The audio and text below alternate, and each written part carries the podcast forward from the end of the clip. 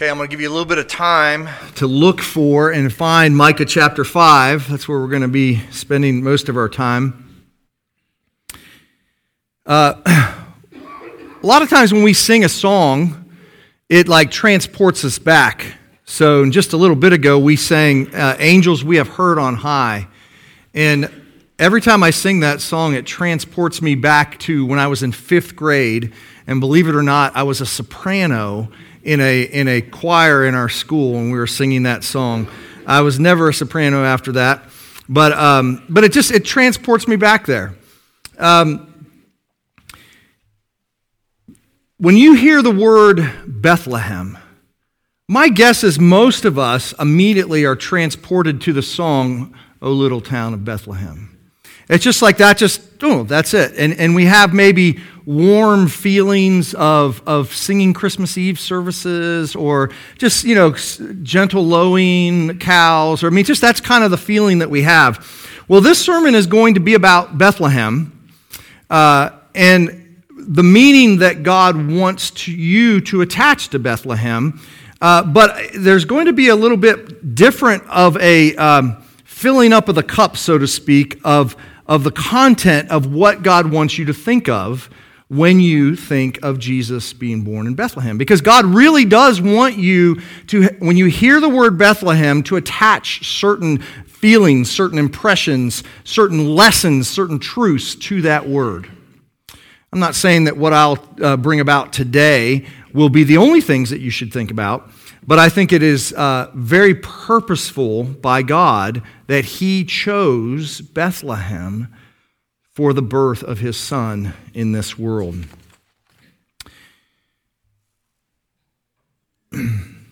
Micah 5 2 says, But you, O Bethlehem Ephrathah, who are too little to be among the clans of Judah, from you shall come forth for me one who is to be ruler in Israel, whose origin is from of old, from ancient days. Now, most of us are familiar with that verse from the New Testament passages, which speak of Joseph and Mary making their journey to the little town of Bethlehem because this is the place where King David was born. Those sorts of images come to our mind. But we are usually not so familiar with the original context of which that prophecy was given. So, I want to take you into that world. And I'm not going to read a lot of passages from that world, but but I'm going to actually draw from the, the environment that was happening during that time in Micah.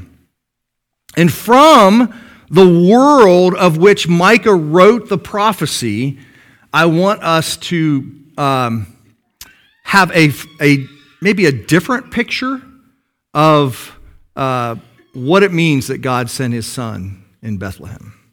So let's go ahead and read the text itself. I'm just going to read verses 1 through 5a. Now muster your troops, O daughter of troops. Siege is laid against us. With a rod they strike the judge of Israel on the cheek.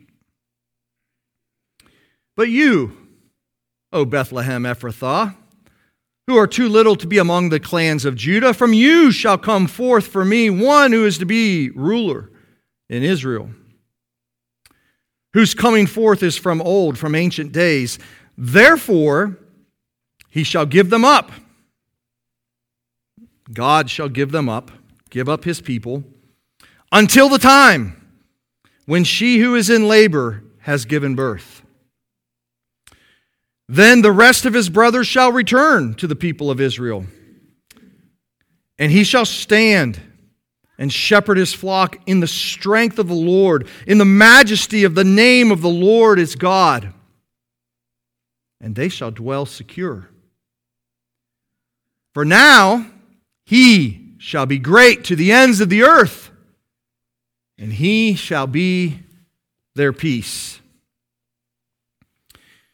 Micah was a prophet who ministered around 700 BC.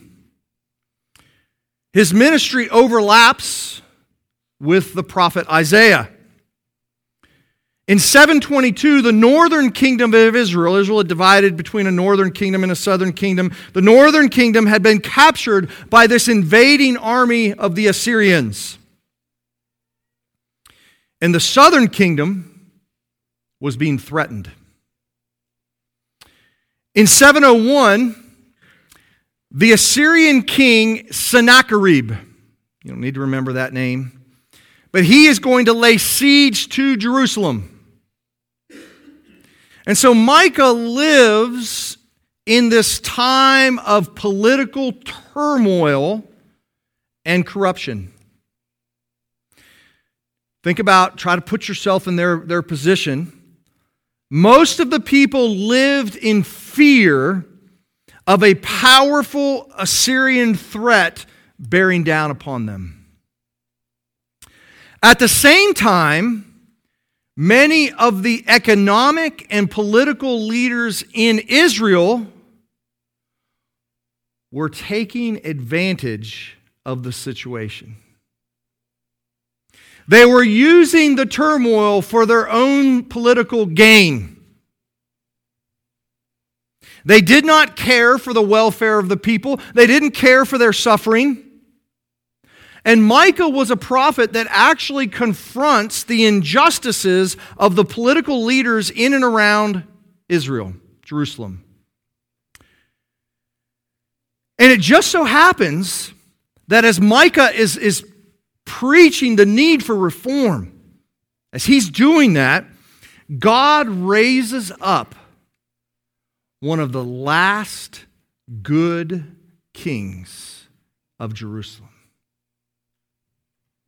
His name is King Hezekiah. Again, you don't have to remember all this. I just want you to get the feel of what's happening. There are actually several chapters dedicated to this time period, both in the book of Second Kings and the book of Second Chronicles. Go back and read them later on. In addition to like internal reforms, Hezekiah was greatly used of God to stand up to this invading army. Assyrians conquering everybody in their path, wiping out the northern kingdom. They come to Jerusalem, and, and Hezekiah says, No, we will not bow to you. It's really kind of a powerful time. Um, Hezekiah is a breath of fresh air in a time of terrible evil. Now, in order to understand how much of a breath of fresh air, his father, Ahaz, is one of the worst kings ever. Ahaz actually boards up the temple. He makes alliances with the Assyrians. He abandons uh, true worship of God. He, he doesn't care about the northern kingdom. He's just, he's a terrible king. And even when Isaiah, who was sent to Ahaz, actually says, Ahaz, you got to get it together. You got to repent he doesn't do anything. Now, so you can see this incredible contrast between Ahaz and then Hezekiah. Ahaz represents the failure of David's line. Hezekiah represents the renewed hope that there would be a son of David who would bring peace to God's people. Now, even without the prophetic promises, not, there's not a, the, America does not have prophetic promises given to her like Israel had prophetic promises given to, to her. But even without those prophetic promises, we can understand the feelings of Micah's day. We are coming into a year of an election cycle. And we understand political corruption. Do we not? We understand the threat of foreign powers. We understand what it means to have presidents who work more to destroy Christianity than to embrace it. We get all these things. And we understand what it means to hope for and yearn for a leader who would reverse the downward trend. So when Hezekiah comes along, the people's hopes were raised.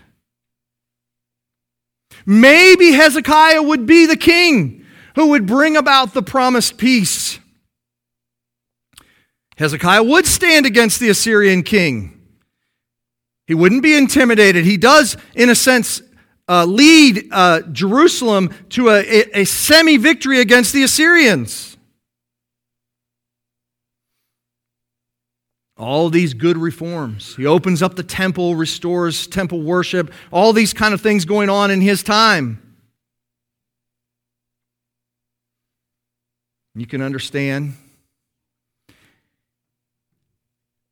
I'm not asking, not mention any names, but you got in your mind, even in this coming year, oh, if my leader gets into office, things will be good. If my leader doesn't get into office, things will be terrible. Right?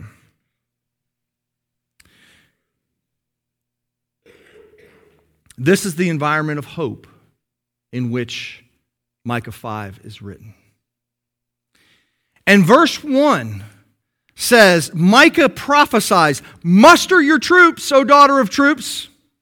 Like pull together Jerusalem, the army. We got it. We're gonna. It's gonna be a rough day. Siege is laid against us. With a rod, they strike the judge of Israel on the on the cheek. They're basically saying Hezekiah is gonna get a bloody nose. Now, if you're placing your hope in Hezekiah, this is not the prophecy you want to hear. See, this is the context of this. See, you are hoping God would miraculously use Hezekiah to wipe out the Assyrians. But rather than giving this sort of prophecy, Micah says, mm, no, it's going to be struck on the cheek. This is a discouraging word. Hezekiah would not destroy the Assyrians. And history actually bears this out. The Assyrian army had destroyed, devastated most of surrounding the towns surrounding uh, Jerusalem.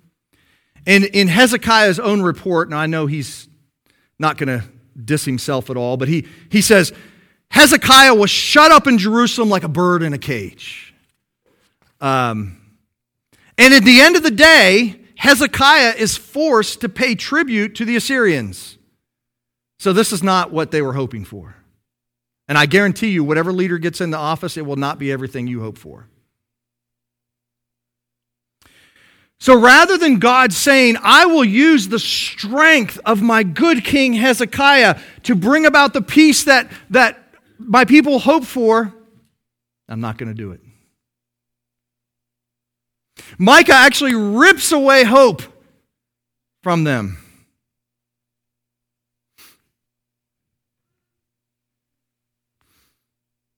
Micah is going to give a message of hope, but it's not the one that they wanted.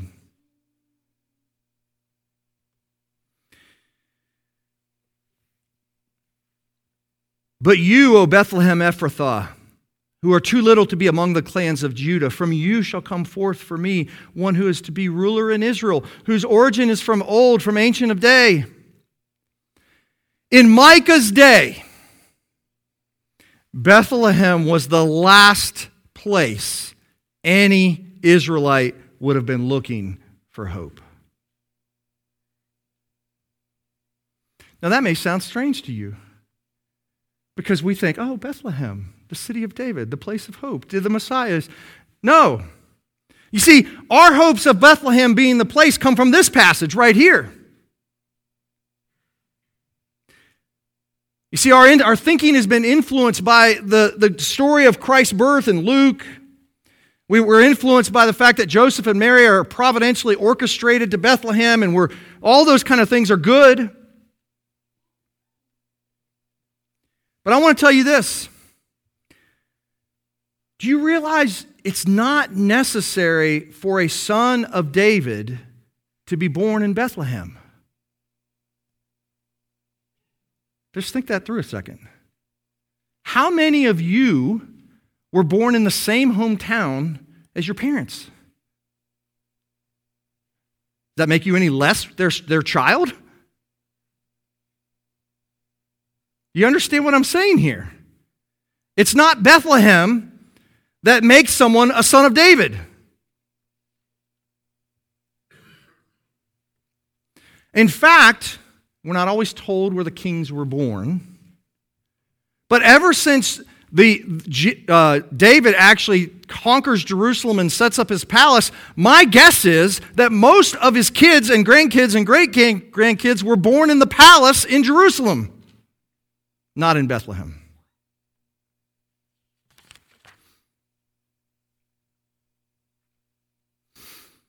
And in its historical context, Bethlehem would have been the last place. Because during the siege of Jerusalem, remember Bethlehem's about five miles outside of Jerusalem? Bethlehem is situated in the camp of the enemy.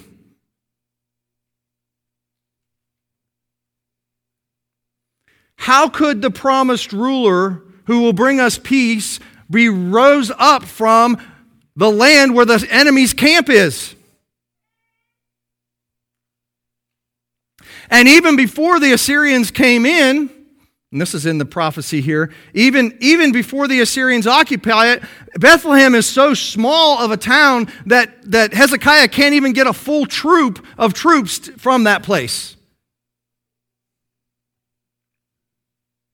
Here's what I'm telling you Here's what I want you to put in your cup of Bethlehem when you think about what Bethlehem means. Bethlehem represented the weakness and insignificance of man,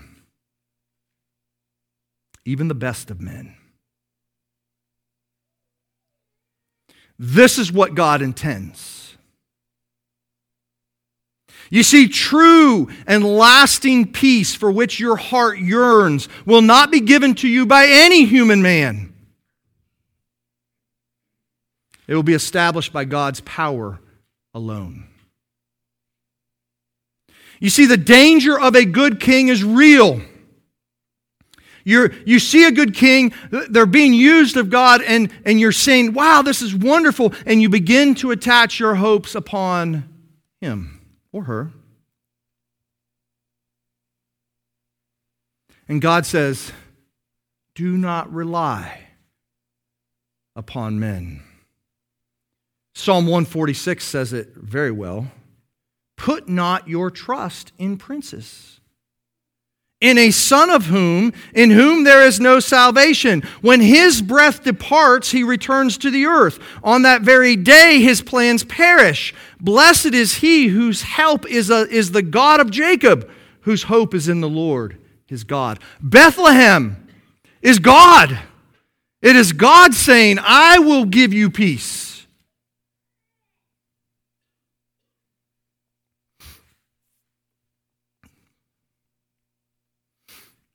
We are told in verse 2 that the ruler will have ancient origins. It could just mean that it, he will be a true son of David, of, of the physical line of David. That's, that's certainly in the text. But it's also not out of the question. This idea of this origin of ancient origins and, and uh, of old certainly points to this idea that the Messiah will be divine. You see, God says, What is the least significant place I can find to choose my Redeemer? Because it's going to be me who is redeeming. And I would argue that the strength, I mean, uh, the promised peace doesn't even depend on the strength of the Davidic line. God waits for the Davidic line to fail completely before he sends his promised Messiah. And in Matthew 2, do you know that Jesus is only a, a son of David? In, in Matthew 2, I know that Luke may have a different uh, lineage that's going on there through Mary, but, but in, in Matthew, the Davidic line, Jesus is only a son of David through adoption.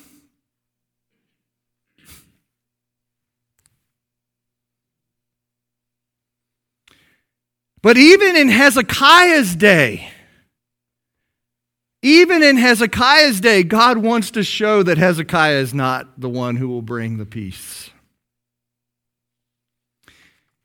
Guess what God does? You may not know this story. It's really fun to go back and read this.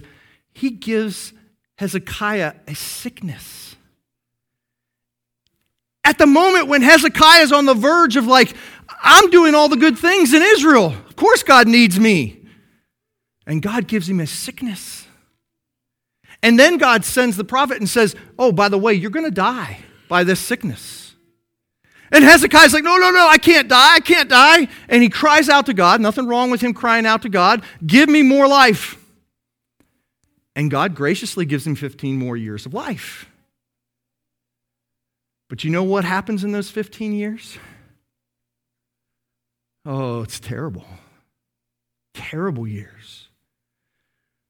Number one, Hezekiah invites the Babylonians in, the, the envoys, to come and check out. Because you know why he invites those, those Babylonians in? Because, ah, the Babylonians are so far away, they're not a threat. And maybe the Babylonians will actually be a, an ally to help us defeat the Assyrians. So he invites them in. Strangely enough, in another 120 years, it is the Babylonians who destroy Jerusalem. Also, at the time of Hezekiah's sickness, he doesn't have an heir.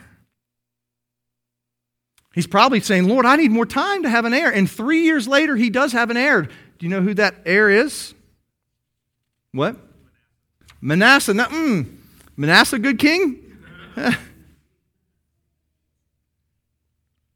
so the one point, and this is this is a two point sermon, but the one point is that you should have in your cup that whether it's a good king you're putting your trust in or a terrible nation that's coming against you, you should not put your hope in human kings.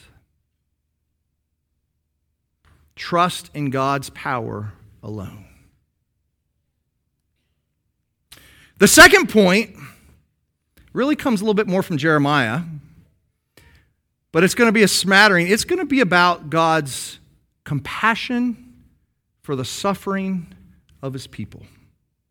So when you hear Jerusalem, when you hear Bethlehem, you are to think about weeping. Isn't that interesting? Like we, we hear Bethlehem, we hear the song, we hear quietness, we cows lowing, whatever. Bethlehem is a place of weeping. It is a place of suffering. That's what it is. Jeremiah 31, now Jeremiah is a prophet. You have to fast forward. He, he doesn't live during Micah's time, he lives during the time when Israel Jerusalem is destroyed and, and God's people are deported to Babylon. And Jeremiah's, you know, prophesying during this time and, and uh, weeping over this and all the destruction of, of uh, Jerusalem. Jeremiah 31 is where we get the promises of the new covenant. But before we get these promises of the new covenant, in Jeremiah 31 15, if you want to turn there, you can. Thus says the Lord A voice is heard in Ramah, lamentation and bitter weeping. Rachel is weeping for her children. She refuses to be comforted for her children because they are no more. Thus says the Lord Keep your voice from weeping and your eyes from tears, for there is a reward for you for your work, declares the Lord, and they shall come back from the land of the enemy. So there's going to be a time when I'm going to bring my people back. There is hope for your future, declares the Lord, and your children shall come back to their own country. Now, these verses do not mention Bethlehem directly, but they do refer to Rachel's weeping in a place called Ramah. And what you have to understand is that when Jerusalem was conquered, its population was deported to Babylon. The staging ground for this deportation was a few miles outside of Jerusalem, actually to the north of Jerusalem, a place called Ramah. Now, Bethlehem is five miles to the south. But Jeremiah is not that concerned with the the, the point, like exact location geographically. He sees this as close enough. And so he makes the connection to Rachel. And he says, It is as if Rachel is turning over in her grave as God's people, uh, men, women, and children, are being deported to Babylon. And so she is weeping at this time. Now, why would we choose Rachel as weeping? Well, because she, lost, she dies in childbirth in Bethlehem, in that region. And so Rachel becomes this place of sorrow, this place of disappointment, this place of frustration.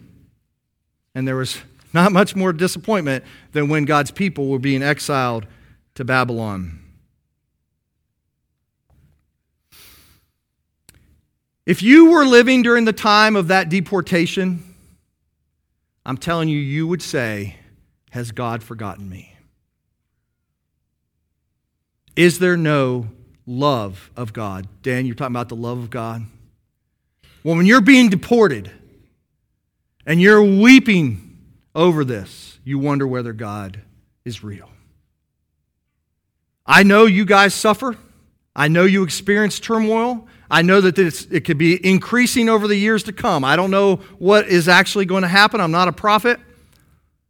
But I'm telling you, God understands the weeping of his people. And it was very purposeful that he chooses Bethlehem to be the place where his Savior would come into the world. Because he wants his people to know that it is his compassion over their suffering that moved him to send his son into the world. So we've got on the one hand the emptiness of man's strength and the power of God. That's one thing in Bethlehem. On the other hand, we have the suffering of God's people and the incredible compassion that God has for his people. That's what you should think about Bethlehem.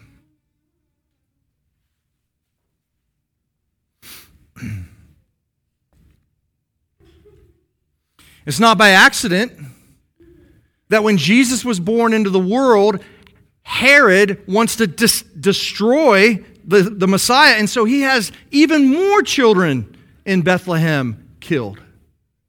Again, where is God in this? How can you be sending the Son of God into the world to be compassionate for people in suffering, and at the very moment when that's happening, allow other children to die? Well, that's you. I know every one of you got stories. If you love me, God, how do you allow this to happen? God has compassion for the suffering of his people. Let's turn back to Micah chapter 5, looking at verses 3 through 5a. What is, the, what is it that this Messiah would accomplish? And we'll go through this very quickly. Therefore, he shall give them up until the time when she who is in labor has given birth. Then the rest of his brothers shall return to the people of Israel. What he's basically saying is all those who have been scattered throughout history, I will bring back to myself. Now, of course, this is the gospel going forth. Um, people coming in, but I would even say that there's a gathering of those who died during the deportation in Jerusalem. He's gathering them to himself. Jesus just as much their ruler and king as he is during the time when uh, Jesus lived on the earth. He's going to bring them all back. And I believe throughout the history of the world, God is calling Jews to himself many of the elect Jews, calling them to the Messiah. He's also calling many Gentiles to himself throughout the world. And in the end, we will say all Israel is saved. I don't know exactly how that all works out, but we will be like, He has lost none. He has called them all to Himself. That's who He is. He's the one gathering His people because He's the Messiah. In verse 4, he shall stand and shepherd his flock in the strength of the Lord, in the majesty of the name of the Lord his God. It's not, not accidental why in John 10 Jesus declares himself as the good shepherd. He's the one who lays down his life for the sheep. You see, the glory of Jesus as shepherd That's who he is. He's the one who perfectly cares for his people, not self interest, not, not greed, not corruption. He is truly concerned for you. That's the Good Shepherd. And he does this in the strength of the Lord, not in human strength, not in even his own strength. I think it's amazing to me that as Jesus shepherds his people, he does it all in reliance upon the strength of the Holy Spirit in order to do that. It's just amazing. So your hopes are not laid in a man. Your hopes are laid in God Himself. And it is the majesty of the name of the Lord is God that gets the strength. If God had used Hezekiah to do it, we'd be praising Hezekiah. But when we lift up Jesus Christ and say that He is King of kings and Lord of lords, we are basically saying, Praise be to God. Glory to Him in the highest. They're not separate like Jesus is robbing glory from God. That's the Trinity, the Father, Son, and Holy Spirit, all three in one. You, you worship one, you worship all three. That sort of mindset. And then they shall dwell secure, for now he shall be great to the ends of the earth. And I love this because this is talking about no foreign powers left right? You got the enemies within corruption. You got the Assyrians from without or the Babylonians. Oh, no problem now because Jesus' kingdom extends to the ends of the earth. Every king will bow. Complete security. And I don't think it's just a, a kingdom uh, that some people get to enjoy at the end of time. It is the new heavens, new earth, the resurrection kingdom, that one in which all people from the first to be saved, all the way throughout the Old Testament to the last person, all of them together will dwell securely in God's kingdom. And verse 5 He shall be their peace.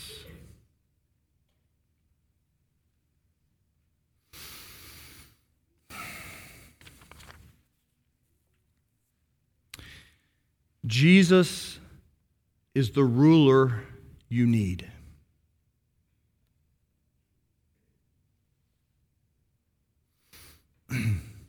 he is the good shepherd. He is your peace. Regardless of the politics in which you live. Listen to the words of King Jesus before he goes to his own death. I have said these things to you, that in me you may have peace. In the world, you will have tribulation.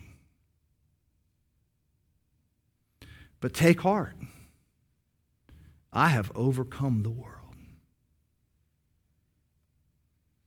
You see, God chose Jerusalem or chose Bethlehem because it was small and insignificant, because he wanted to magnify his power. He chose Bethlehem because it was a place of suffering, and he wanted to magnify his compassion. Here are some conclusions. Don't trust in good princes around you. They will fail you. They will not give you the peace for which you long. And I would take this a step further because it's not just princes in whom we trust. It could be parents, it could be spouses, it could be friends, it could be employers, it could be yourself.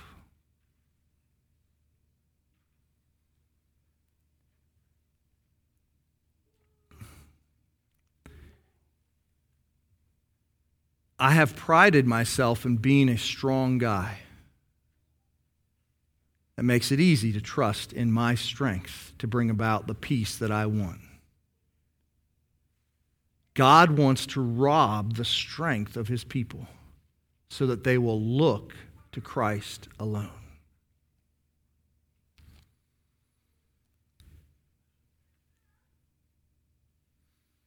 Secondly, don't fear bad princes. Jesus tells you plainly he has overcome the world. Princes can give you terrible suffering in this life. It can be bad. I'm not saying that we shouldn't hope for better leaders and pray for better leaders. I'm just saying that we are not to live in fear of bad princes.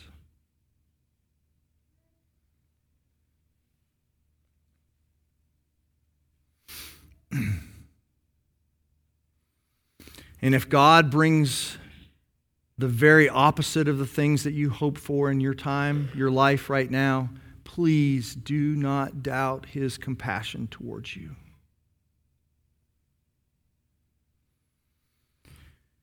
I think we live in a day where the church in America is losing influence. I pray for revival to occur, reformation to occur. And I even strive to see that happen. I, I teach and I preach and I call people to repentance and faith and submission to the Word of God and to Christ alone. But my hopes for peace do not rely in the church. My hopes for peace lie in the one who was born in the little town of Bethlehem. Amen.